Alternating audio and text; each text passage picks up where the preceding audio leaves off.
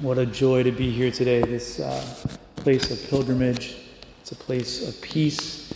We have a peaceful and prayerful liturgy today, in stark contrast to a wedding that I celebrated yesterday, which was very chaotic. it wasn't, wasn't too chaotic, but it was uh, very stressful.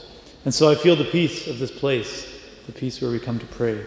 Um, I love the readings today that God provided for us uh, for this, this little mini retreat, this pilgrimage, moment of prayer. And we have this letter of St. Paul to Timothy, where he has these beautiful words that he says to Timothy Jesus Christ came into the world to save sinners, of whom I am the foremost.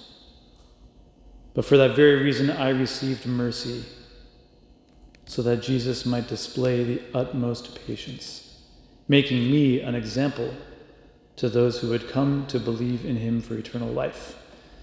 Okay, so I want to unpack that a little bit and reflect on this beautiful message that, uh, that St. Paul gives to us. St. Paul has a great example of Christian humility, of the humility of realizing what a sinner I am and the great need that I have for God's mercy, and what a great gift it is to have received God's mercy. Um, I think that's very beautiful. It reminds me of a book that I'm reading, Quo Vadis. Has anyone heard of the book Quo Vadis? It's um, Quo Vadis is the phrase.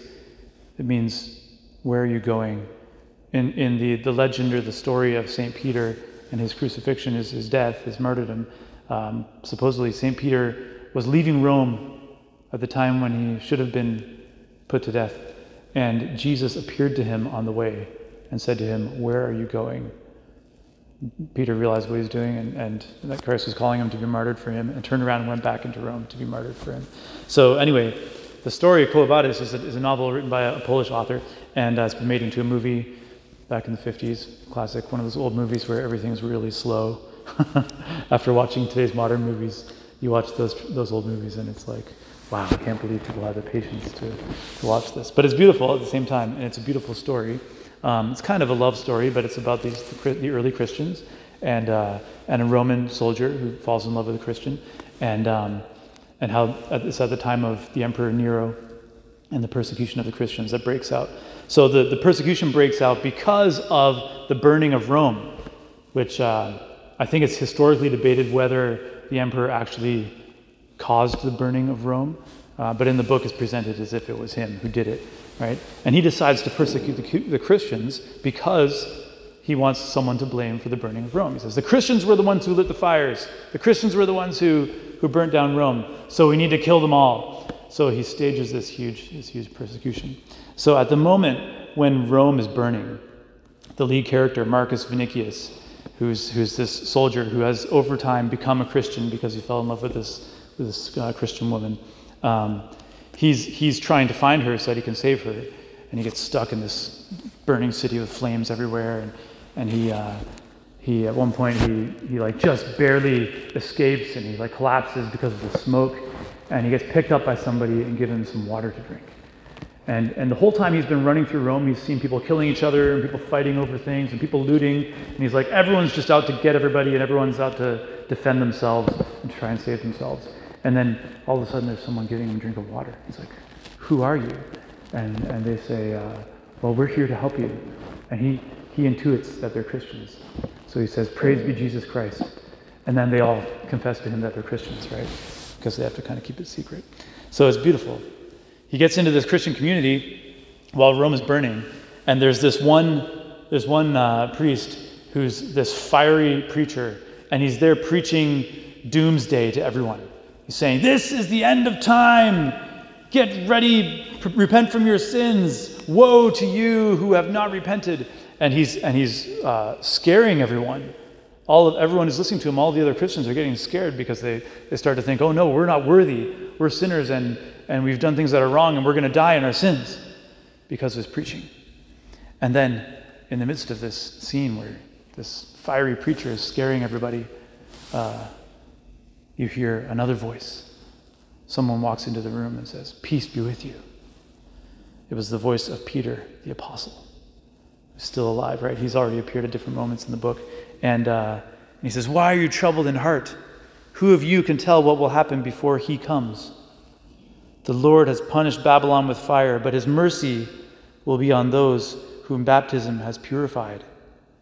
And you whose sins are redeemed by the blood of the Lamb will die with his name on your lips. Peace be with you. And the author says this After the terrible and merciless words of Crispus, the other priest, those of Peter fell like a bomb on all present. Instead of fear of God, the love of God took possession of their spirits. I love this presentation of the juxtaposition between uh, two interpretations of the evil events of their time. They've got this evil emperor who decides to burn down his city just for fun, who's torturing people, and uh, one man interprets it as being like doom and wrath and fear. And it seems at first to be a Christian interpretation. But when Peter comes in, he corrects it. He says, You have put your faith in God. You've been baptized. You've been redeemed by the blood of the Lamb. Your attitude should not be fear, it should be trust in His mercy. And that is, uh, that is what we see in St. Paul in this letter to Timothy today.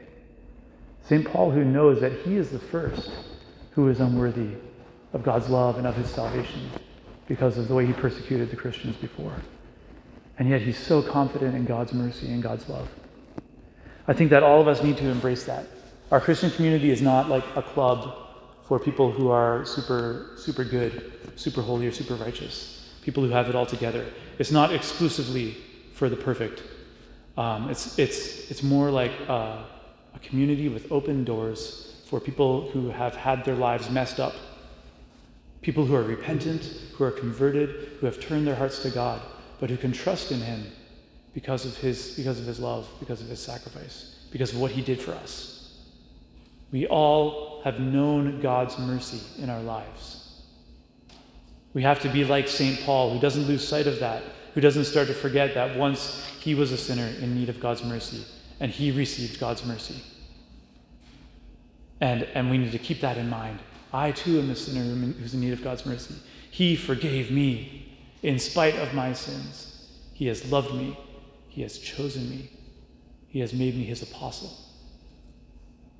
I think in, in, in Regnum Christi, in our community, where we focus so much on being apostles and forming apostles and going out into the world, we need to see ourselves as apostles who have been forgiven and loved by Christ. Apostles who have experienced his mercy.